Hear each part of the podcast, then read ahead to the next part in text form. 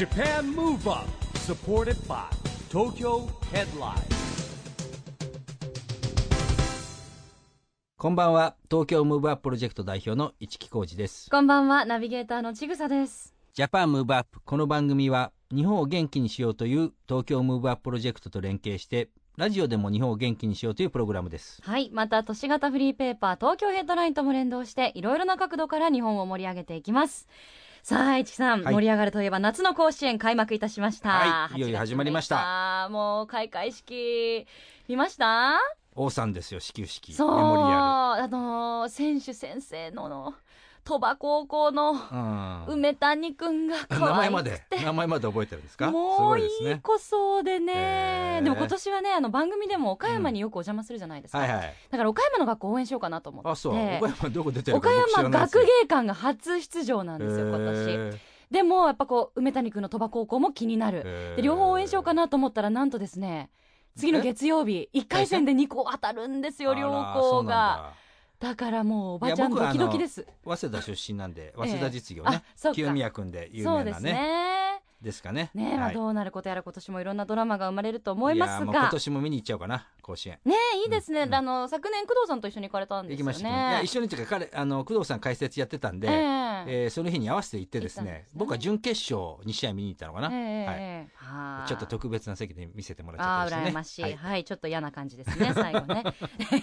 い。まあ白球にかけた青春、い。私たち二人ともね、まあ、高校野球ははい。好きですけれども、今夜のゲストはそんな高校野球で夏春連続連覇はい。経験したお方でございます、そうですよ。野球解説者の水野勝人さん、はい阿波野金太郎と言われたですね、はい。えー当時ねまあ今で皆さん身近で言うと松坂投手なんかイメージするかもしれないですけど、ええ。僕らの頃はもう水野さんですよね。甲子園高校野球といえばエースで4番ですよだって。ああそうです4番まあ打順は3番打ったら4番打ったりしてたかな。うーん。ね。でその後ジャイアンツにねドラフト1で入団ということでございますからね。はい。もう大活躍でございますね。ですよね。またタイムリーな方にお越しいただきますね、い。えーいろいろとお話をお伺いしていきましょう。この後は水野勝人さんのご登場です。Japan Move Up. Supported by Tokyo Headline。この番組は東京ヘッドラインの提供でお送りしますそれでは今夜のゲスト野球解説者の水野雄仁さんです。こんばんは。こんばんは。夏らしいアロハシャツ風の真っ赤な お似合いですね。まお魚柄で。あ、はい。暑いですからね。暑いですからね。です夏男っていう感じがいたしますが、市木さんとはいつ頃からのお知り合いなんですか、いやもう相当長いんでおおいや今なんでさもうだって少なくとも30年以上だから。32年ぐらい前じゃない？32です年か。ぐらい、きっかけは何だったんですか？きっかけはまあまあ共通の友達もいたしん。僕らの頃ってあのジャイアンツとか西武の選手とか結構マハラジャーとかであ遊んでた出ましたりしてですね。キーワードですね。マハラジャ仲あ間ったしあとあ思い出した。僕らの仲間がですね、はい。オロナミン C の宣伝の担当やってたんだで水野さんはその CM 出ていた。うん。ジャイアンツ選手それで顔ぐらいしてそれでまたよく話すようになったのがきっかけですかね。で21そうです世紀クラねブに入ってもらって、ええ。まあ、野球教室夢の課外授業なんかもね一緒にずっとやってもらってると。まあ、当時はなんか携帯電話もない時代だから、はい。連絡の取りようがなくて、うん。お店行ってこう会うというか、なるほど。連絡先も寮だったから寮の電話番号教えてもしょうがないし。確かに。いやでもだんだんそれからですねあのバブルの時代だったんで、うん。野球選手はね昔のすごいでっかいんだけどくる車で携帯電話あったよね。そう。みんなね。あ僕らはないですよんか肩からかけるみいたいな大きいサイズのショルダーショルダーの。30万ぐらいしたよえね。え高級品だったんですね。だけど持ってるやつがあまりにも少なくて 会話できるやつがいないという。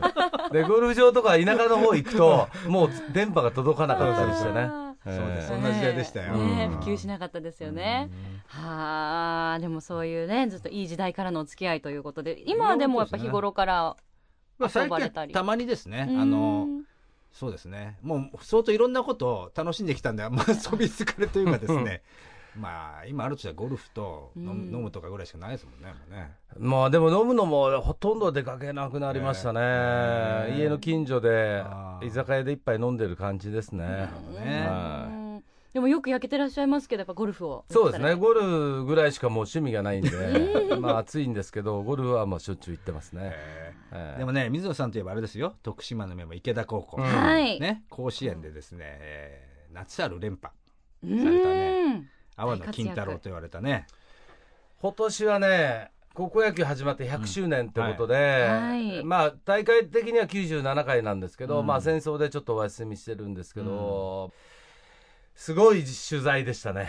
あなるほどね。はい。もうテレビ、ラジオ、雑誌、新聞。あまあ32年間取材がなかった年っていうのはないんですけど、えー、今年はもう特に多かったですね。はい。だってあの水野さんの場合ですねあの今ほら今歴史紐解くと、うん、松坂とかいろんなね PL とか連続優勝とかあったけど結構それの走りの方のそうですね。すね。まあ、我々荒木さんから、双日の荒木さんと戦って、勝って、それで、まあ、我々が優勝連覇した後に、桑田清原の PL に負けるんですけど、そのあたりはもう高校野球が、異常な人気でしたから、はい。だって夏春連敗して最後の夏がベスト4でしたっけ？そうですね。であの PL 桑田清原。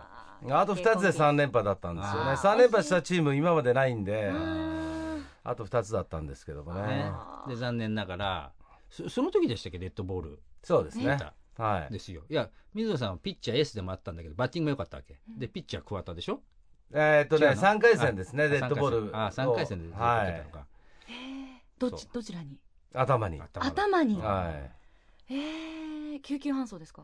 いやいやそのままその投げましたえーその打席まで12打数10安打だったんですよ、えー、打ちすぎてたんですよね、ちょっとね。えー、いや本当毎年いろんなドラマがね生まれますからね。まあでも高校野球だけはこう皆さん飽きないというか好きな人がたくさんいらっしゃって、はい、もう本当日本の中で文化ですよね。世界中でこんなに高校野球盛り上がってる国って日本だけですからね。あそうですよね。アメリカだって、まあ、バスケット大学のバスケットぐらいですかね。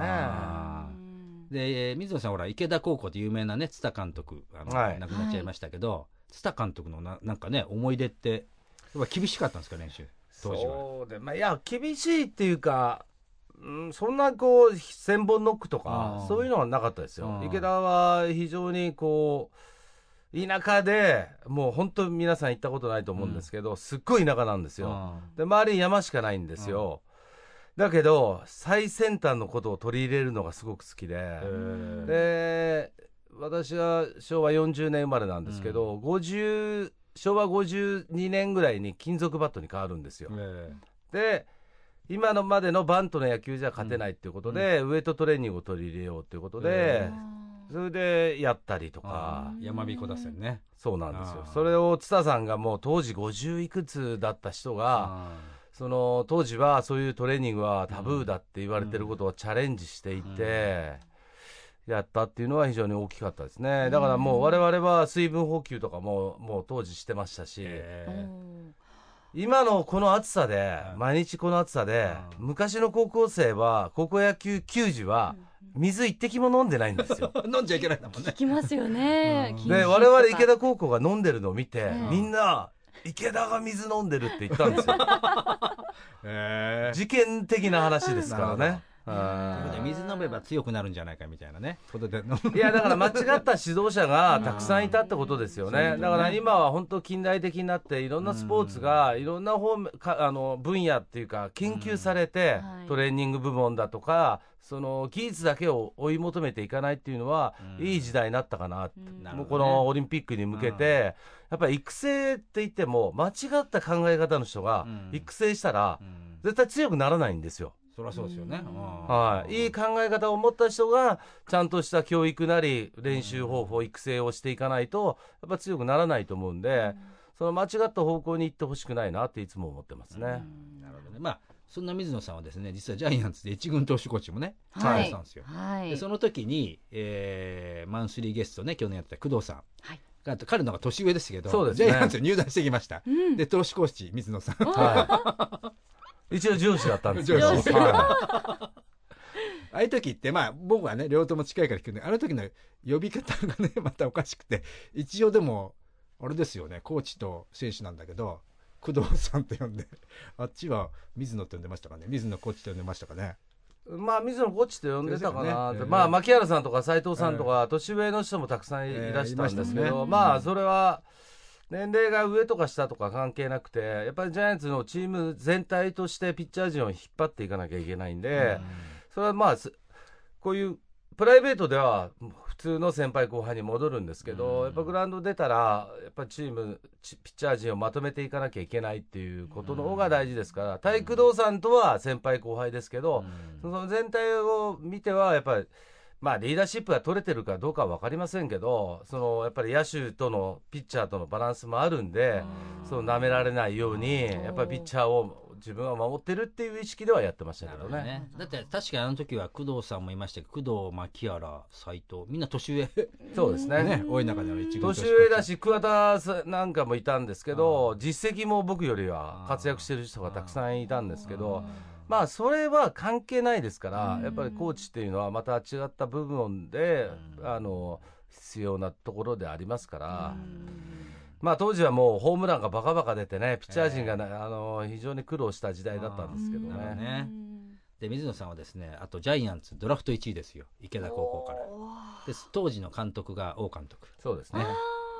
あの記念大会で始球式ね抑えてましたけど、ねうん、最後辞めた時は長嶋さんですね長嶋さんで、ね、それで最後長嶋監督が最後優退される時の3年間のピッチングコーチでそうそうそれでそのまま一緒に、えーですけどね。ね面白い話結構僕聞かせてもらってね。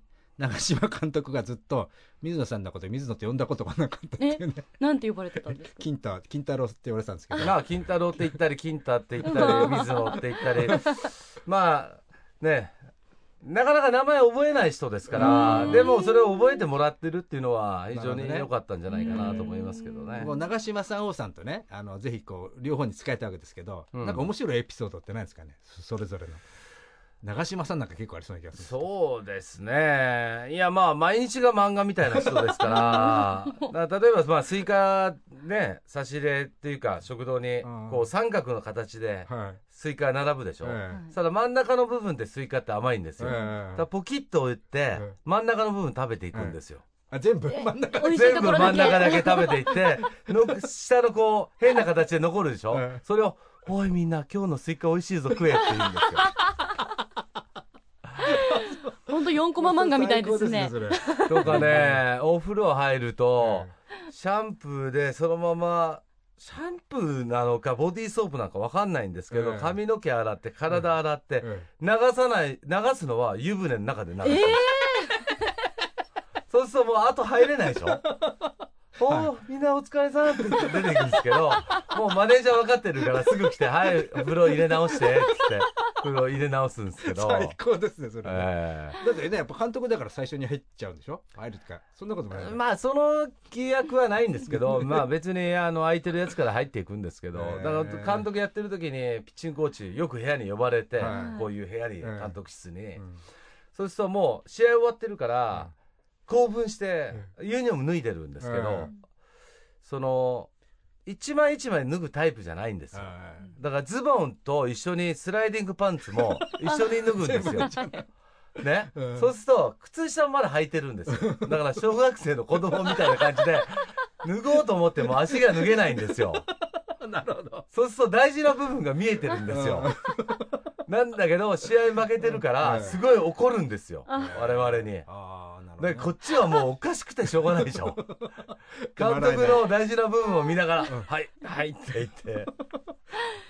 滑稽ですね、面白い、ね、いやでもやっぱ勝負に対する執着心があるから 怒るわけですね負けるとやっぱり。まあでも選手に対しては怒らないですよ。あコーチに何をやらせてなんどういう準備をしてたんだっていう。あなるほどね。理にかなってますねそれはね。それですごい怒って怒られてすみませんでしたってなるじゃないですか、はい、で次の日朝とか散歩とか行って、はい、でまあ宿舎のサウナとか入ったり、うん、お風呂場で会うと「昨日すいませんでした」って言うと「うん、何が？何を言ってんだ」と「もう今日頑張るぞ」って言うんですよ。なるほどね。もう全然覚えてないんですよ。もう今日のゲームしかもう頭にないんですよ。い。や面白い人ですね長嶋さんっていうのは。ですね。でまあ、あの水野さんがね今野球解説者としてご活躍なんですけれども、はい、まあ、今年のペナントレースを振り返ってですね、うん、えー、まあ、さっき話も出ましたソフトバンクホークス、うん、工藤監督1年目まあどうですかってちょっと強すぎますよね。いや、えっと、やっぱオリックスがこけたことが、オリックスとソフトバンクがデッドヒートするんじゃないかって言われて、うん、オリックスはもう怪我人で泣いて、もうダントツの最下位いってますから、もうソフトバンクにとっては、もう、あの楽勝ですね、一番今やりたい職業はソフトバンクの監督です。なるほど。なるほど。まあそんなこと言ったらね工藤さんがに怒られますけど、やっぱ工藤さんの緻密の考え方で勝ってるとは誰も言ってません。誰がやっても勝てるだろうと言われてますけど、でもこれはやった人じゃなきゃわからない工藤さんの1年目の苦労っていうのはあるんですよ。工藤さんなりに大変さはあるんですよ。はい。まあでも松坂が投げれないのも計算のうちだったと思いますけど、そうね、確か松坂が投げてなくてこんな強いんですからね。ねいや松坂は投げれないと思ってましたよ。なるほど。はい、あそうか。うん、そそでも4年契約ですからね。まだあと3年残ってますから。頑張ってほしい。見たいんですけどね。見たいですね。松坂見てみたいですよ。黒田ばっかりが英雄扱いされるんで、いっぱい契約あの高い契約をすると、どうしても日本はね、変に言われがちなんですよ。まだまだこれからもね、楽しみですね、ペナントレースの方も。あの水野さん、この番組はですね、はい、オリンピック・パラリンピックの開催が決まりました、うん、えー、2020年に向けて、うん、日本を元気にするために、私はこんなことしますというですね、アクション宣言をゲストの皆さんに聞いてるんですね。なんかしなきゃいけないですか、はい、今日水野さんにぜひアクション宣言をですね。さっきからずっと考えてるんですけど、えー、思い浮かばないんですよね。何やったらいいですかね？まあそうですよね。やっぱり、うん、まあ野球とかね、まあでも、あの東京の人とか、まあ、日本の人とか、皆さんが2020年のオリンピックって、パラリンピックって、喜んでる人の方が多いと思うんですよね、まあ反対の人もいるかもしれないですけど、でも何かしたいなと思っても、個人個人の一人の力って、まあちっちゃいものだし、こう何をしたら、その日本の元気にというか、成功するためになるんだろうって言ったら、すごく難しいですよね。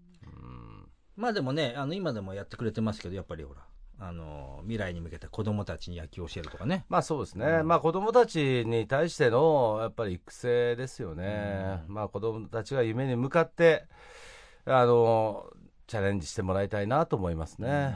うん、はい、まあ自分もそうやって子供の頃から野球選手になりたくて、はいまあ、それをげあの現実にできたってことは、うん、まあ、非常に良かったですから、うん、やっぱり子供たちもね、オリンピックで金メダルをみたいな発言がやっぱ増えてきてますもんね、そうです、ね、最近ね。ねはい、はい。で今ね、あの出た水野さん、小学生からプロ野球選手目指してたと。いうね、うん、計画があるあ立ってたんですよね、そうですね。まあまあ、よくある話なんですけど、うん、卒業文集とかのアルバムで将来の夢を書きなさいみたいなところで、うん野球選手って書いたら1行で終わるんで。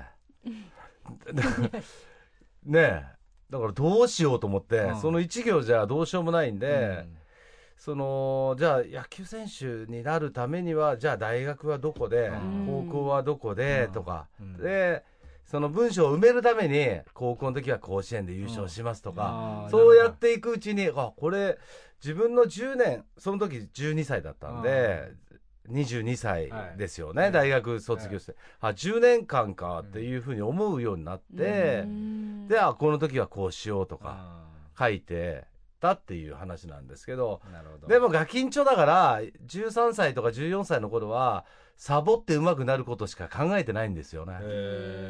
だからそこまでの強い思いがあったかどうかわからないんですけど中学2年ぐらいの時から高校をどこにするぐらいから真剣にこう。だんだんだんだん真剣に取り組んで。でもなんか聞いて小学校中学校の時だけ一日も何十キロも走ってたっていう。まあその中2の時にあのー、まあ塾に行けって言われて、そんな塾なんて俺は東大なんか行かないからって俺はプロ野球選手になるんだからそのお金があるのは俺にコーチつけてくれって言って、専属のトレーニングコーチをつけて、えー、で朝4時半から3時間トレーニングやって、そしたら1年自分では想像できない体になって足は速くなるわ。とんでもないことになって、はい、でこれで高1の時に高校3年生の体を作ろうって書いてたんですけど高校1年生の時にもう3年生と張り合えるように兄貴が3つ上でいたんですけど兄貴はやっぱ高1高2高3で体が全然変わったんですよだからそれを高校1年生の時にもうそういう体にしておけば1年生から戦えるかなと思って、うん、そしてね甲子園連覇ですよ。うん。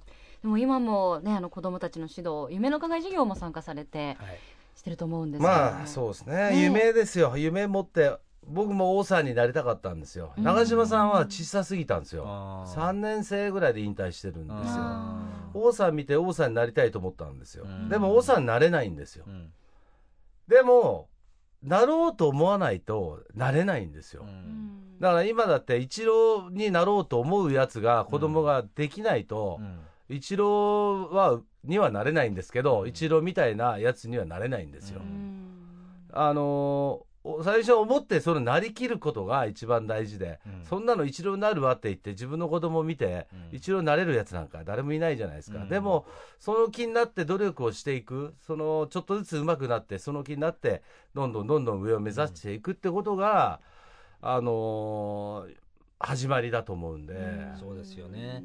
あのね、今、夢の課外事業も、もう、あの、2000年からって15年ぐらいやったんですけど、ね、最近ね、ほら、あの、地方創生っていうんですか。らね、うん、日本元気にってやついろんな市長とか友達になったのはいいんだけど、うん、やってくれっていうオファーが多くてですね、うん、もういっぱい地方がいっぱい来ちゃうんですよ。なんでぜひ水野さんも地方にもですね、一度付き合いいただければと。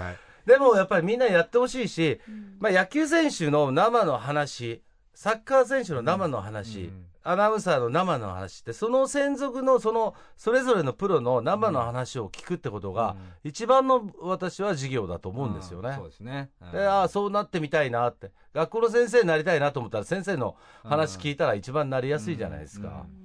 そういうことが一番あの夢の課外授業って大事なのかなと思ってますね。で、ね、まあ、活躍した清水さんの場合の一軍コーチっていうかねコーチもやられてるしね、まあ、そういう意味ではですねぜひちょっとまた地方版もよろしくお願いします。はい、ね、子供たちと接してて、あ、この子はなんか違うなとか光るもの持ってるなって思われる時ありますか？いやほとんどいないですよ。やっぱりまだ気づいてないですよ。やっぱ気づいたらいいのになって。うん。それはねそんな小学生の時から目輝かして、それ大事になりますっていうようなやつね、会ってみたいけど、そんなんなかなかいないんですよ。だけど、それを我々がこういうのがあるんだよって、あなたはオリンピック選手になりたいのとか、そう言って、目覚めさせてあげるわけだから、なるほど。そういう子が一人でも多くなればいいなと思ってますね。よりたくさん参加していただかないとですね、市木さん夢の課外授業にも。そうですね。もう大変なんですよ。でもね、あの今やって子供たちを見てるとね、やってよかったなってね、思いますもん。一日でね、でも子供に野球教室とか夢の課外授業をやると、自分の悪さしてきた後ろめたさがちょっと晴れるんですよ。そこで生産していく。そうそうそうそう。まあみんなね大人になってね、うん、ちょっと昨日飲みすぎたなとかまあそういうことあるじゃないですか、ね、でもまあちょっとそういうところに行くと気持ちがこう晴れやかになるというか。そうですね。あよかったです、ね、人のために役に立ったと。そうそうそうそう。はい、はい、じゃあプラスとプラスな感じでね、はい、よかったですね、はい、さあそれではすべ、えー、てのゲストの方にお伺いしてるんですが最後に水野さんの元気の秘訣伺いたいと思います。元気の秘訣ゴルフですか？いやどうですかね。水野さんね基本的にポジティブな人ですからね。はい。発想ですよね。お話伺っててもそうですものね、はい、そうですね。仕事終わりのビール一杯かな。あ なんかキャッチコピーみたいでいいですね。ね。い。やでもね、なんかそんなビールうまくない、ビールは一杯しか飲まないんですけど、なんか仕事終わりにビール飲むと、ああ今日やったなみたいな達成感はありますよね。だからまあそういうのが元気の源なのかなと思ってますね。一杯って決めてらっしゃるんですか？いやあんまり2杯目3杯目は飲めないんですよね。ビールはまあ他のものっていうか。はい。いいですね。なんかこう自分の中でもリセットボタンになるというか。そうですね。でまあ解説とかでずっと喋るとすごく喉乾くんですよ、はい、ラジオとかテレビとか。でまあ集中してるんでまあ比較的野球は早く終わるんですけど、終わってこう一杯飲む時は最高ですね。はい。じゃあその美味しいビールのためにも今後のご活躍楽しみにしております。はい。えー、ぜひまたスタジオにも遊びにいらしてください。今夜のゲストは水野勝人さんでした。ありがとうございました。どうも失礼します。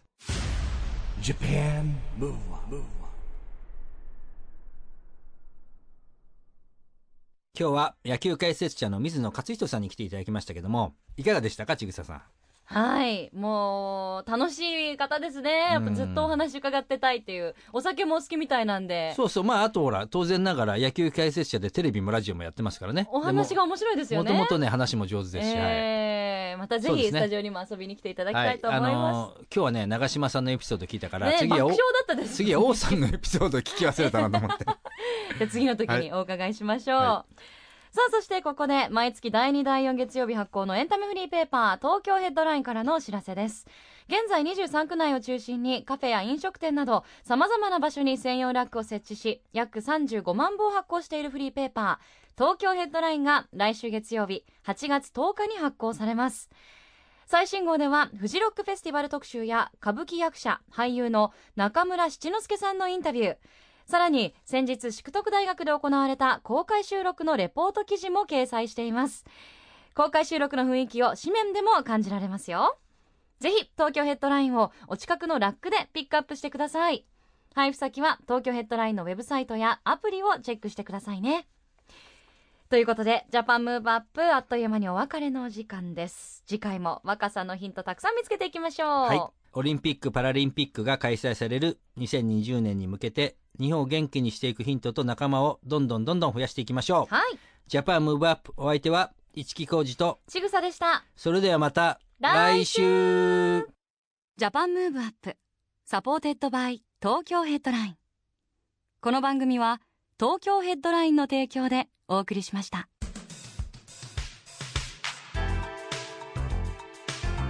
Japan Move Up.